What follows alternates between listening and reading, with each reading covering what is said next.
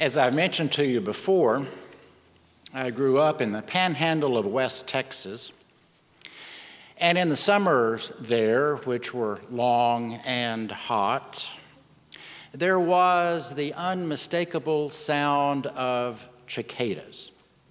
Now, I found on that fount of wisdom, the internet, that cicadas are also a phenomenon here, right? So, and I trust I'm saying it the right way cicadas, the silent H, or whatever. I still speak like a West Texan, so, you know. As a kid, in the evenings and days, that the sound of cicadas were deafening. Turns out that that's part of their uh, gift to, uh, to uh, scare away the prey of birds. And besides the loud sound these noisy insects would make, the other sign of cicadas, the one most close to me as a young boy who had explored every cubic inch of our modest backyard, were the cicada skins that I'd find all over the place, stuck to trees, stuck to plants. They were beautiful, hard skins showing the shape of the insect fully and all of the permutations of the tiny body, with a split along the back where the insect had seemingly crawled out of its skin. The molting of the cicada, or when the cicada steps out of its skin, is the final stage before adulthood. It's the final stage before the fullness of, we might say, the calling of the cicada. It then flies off to its cicada life and does whatever cicadas do besides serenade us in the summer. Now, if cicadas had reasoning minds and emotions, imagine a cicada's frustration, a finding that its skin is becoming too small and its fear of moving on to the next phase, if fear could be felt by an insect, when perhaps a little voice in its head says, Okay, it's time to step out of your skin now. Step out of my skin? That's crazy. I like the skin just fine. It served me all my life. Why do I have to do that? You want me to leave what's tried and true and comfortable and move to the new, and yet to be fully alive to its creatureliness, that to be what it was created to be, there is a season where a cicada must do exactly that move on to the next stage to discover its full self. Humans have stages of life, of course, we're familiar with those. Kids have an inherent wisdom, knowing they are growing and always looking forward to the next stage of life. We ask kids when they're little what they want to do when they grow up, and we get answers like firefighter, police officer, teacher, doctor, so forth. And some of them indeed do go toward these occupations, but we know not to take those early visions too seriously. To discover one's vocation in life any more than the other aims and purposes of one's life is indeed a lifelong quest. It's not always easy to hear the voice of something calling you in a new direction. Some of you likely have had experiences of getting a hunch and going in a new direction with your perhaps career or some other aspect of your life. Sometimes, of course, a new road doesn't doesn't just come to you with a whisper in your ear or a voice in the night or a tug in your heart. It hits you full frontal that knocks you off your foundation. A job lost, a poor diagnosis, the loss of a loved one from death, divorce, distance, a change in your life that you did not ask for, but here it is. We have a phrase for that. Oh, great, another growth opportunity. we season that up a little bit with another adjective, but I won't mention that from this pulpit. But when the Spirit says do, you got to do. When life says go in this direction, sometimes you have to go. Move out into the unknown without the comforts of the familiar upholstery of your life that surrounds you. Sometimes you have to step out into chaos. The word chaos is from the Greek, it means formless matter. And in Greek cosmology, chaos was said to be the original state of things. This idea that what we experience now is order that was brought from chaos and from time immemorial is, is an idea deep in the, in the history and sacred scriptures of many philosophical and religious traditions, seeing chaos as the beginning of creation. The tension between order and disorder in the creation process is shared by many religious philosophies. This is true in the history of nations as well, this tension between order and disorder, between the status quo and progress. Years ago in the Atlantic magazine, there was an article by political economist Lester Thurow who told the story of China at the beginning of the 15th century. China then had all the technologies necessary to launch an industrial revolution. It had blast furnaces for making steel, it had gunpowder and cannon for military expeditions. It had the compass and rudder for exploration. It had paper and movable type for printing, rotary threshing machines and mechanical seeders for agriculture, the decimal system, negative numbers, and the concept of zero for sophisticated mathematics. But China rejected these technologies because they were uncomfortable with change. They were perceived as threats, not opportunities. Innovation was forbidden in important areas. And by the end of the 15th century, the demand for order in China had won out over curiosity and the desire to explore and to expand and to build and to grow. And the world waited 400 years for an industrial revolution. The Spirit said, Do, and they didn't. It was difficult for China in that time and in that page of history to discern where the Spirit was calling. Indeed, it is difficult to discern the spirit of our lives, to know if the voice we hear is authentically the call to something greater or not. The old story of the calling of Samuel illustrates this.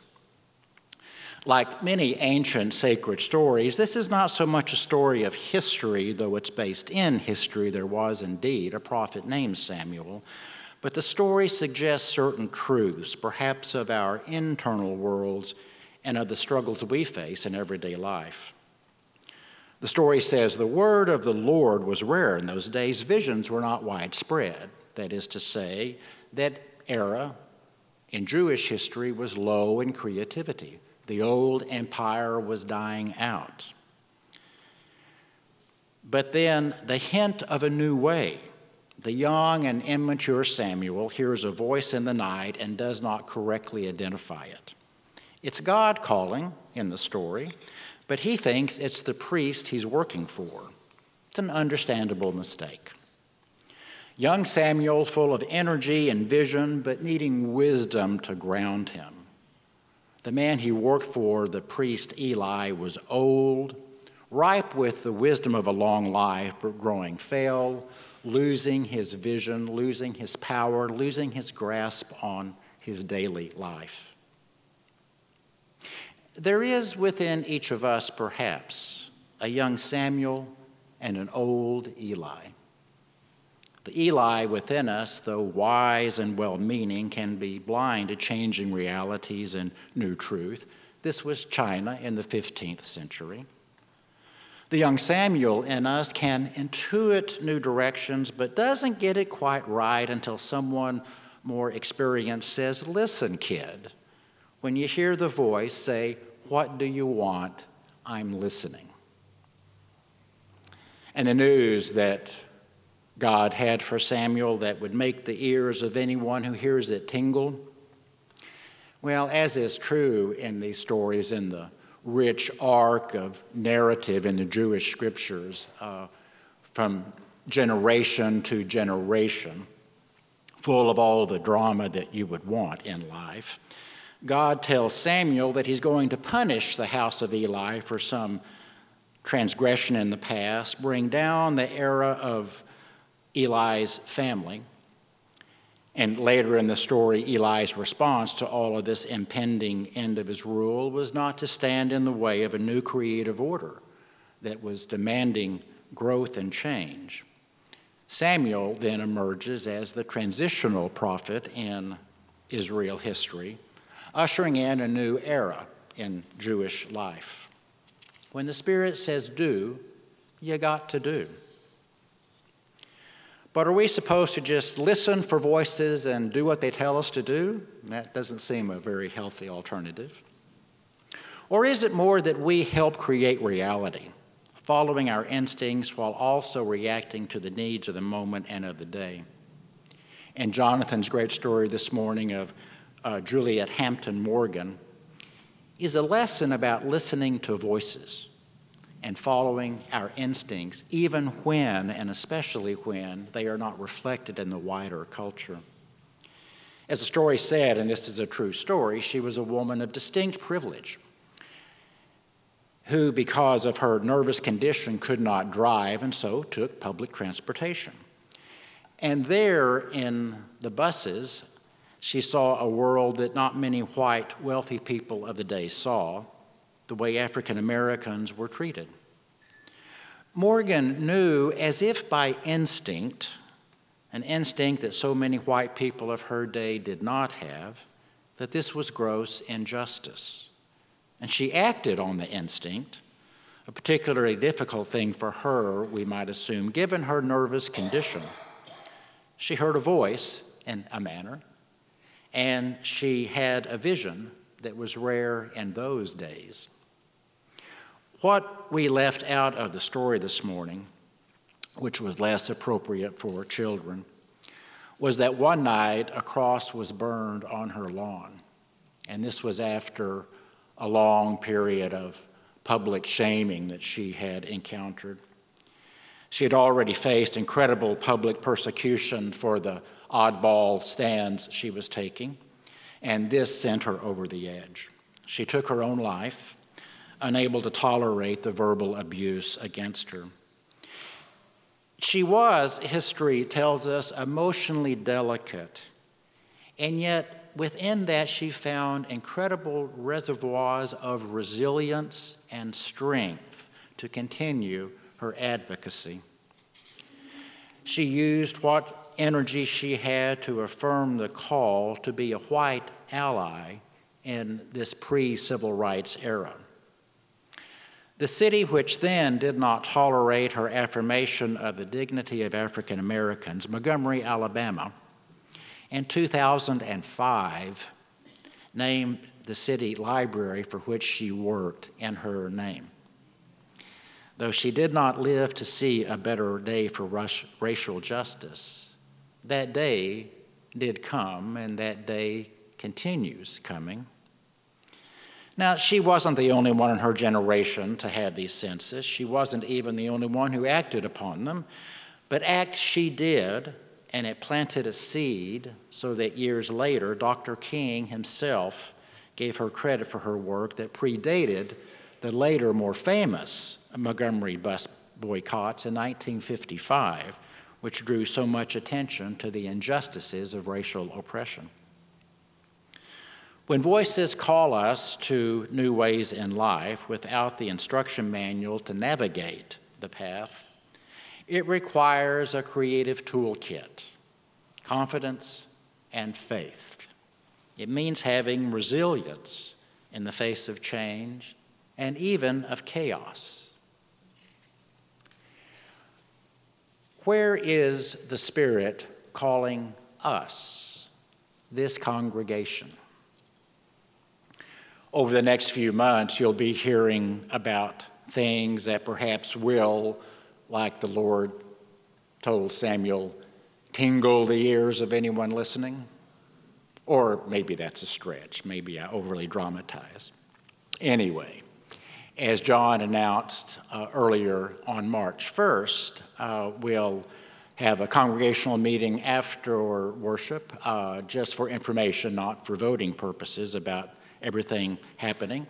In worship that day, you'll uh, will launch our generosity campaign, the stewardship campaign that will fund the operating budget for the next fiscal year from July 1st, 2020 to June 30th, uh, 2021. And this is a year directly preceding the hoped for calling of your settled minister. So, this is the year which lays a foundation for a new generation of ministry. In that congregational meeting, you'll hear more information about uh, the journey to that calling of the new settled minister who should be arrive here as a candidate for ministry sometime in spring 2021 and uh, uh, be voted upon as is uh, the, the ways of our faith tradition to start around August of 2021. Also, continuing in our life is continuing innovation in religious education for children and youth to build on the work we started uh, last week, if you were in worship, you heard our new religious education consultant, Michelle Grove, uh, preach and uh, teach in the history wall about religious education, and you see the path that we're on there. She's coming back for her second weekend on March 8th, the week following the what I just described. So there's more innovation and more things happening there, which uh, is, I think, making our ears tingle a little bit from some of the buzz I've heard this week. I hope so. We continue to look for new ways to grow our ministries.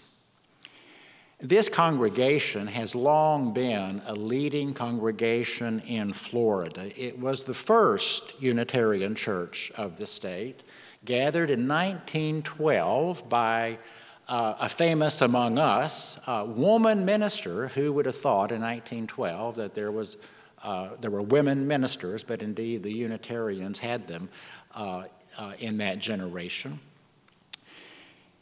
And since 1912 has built upon its vision and is seen as a leading congregation in our Association of Churches in Florida.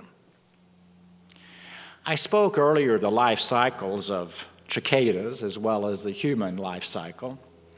Congregations have life cycles as well. Congregations are organic entities that move from one generation to the next, and unlike human life cycles or even cicada life cycles, congregations do not necessarily die. They are, in some sense of the word, potentially eternal. This congregation's growth, if you look at the record over the past 30 plus years, has not kept up with the population growth of wider Orlando. And of course, your city has a very interesting and rich story of the 70s of how uh, the, the, or, the citrus industry declines as the entertainment industry ascends, and it's, it's a study in disorder and order, in fact, if you want to look at it that way, and how Orlando sort of transformed itself in a very short period of time, experiencing tremendous and destabilizing growth. Uh, some of the civic problems facing us is, is in part rooted in that, that very quick growth. The congregation, this congregation, has been plateaued in membership more or less over those three decades plus. While the congregation's mission field, and yes, I will use that term, our mission field in Orlando has expanded dramatically. We're now engaged in our transitional ministry in refining and articulating the structures, especially of committees and work teams that do most of the ministry of the congregation, and looking at various models to articulate a better practice of shared ministry between clergy and laity. You know, professional ministers come in, and we don't just do all the work. We're here to, to help you be ministers of the faith as well, lay ministers, as it were. So we're looking at, at developing more vision and more grounding on shared ministry.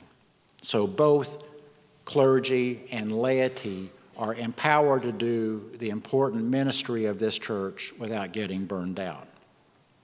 So, this is to say, stay tuned. Uh, you'll get more information on this and, and perhaps other exciting things in March.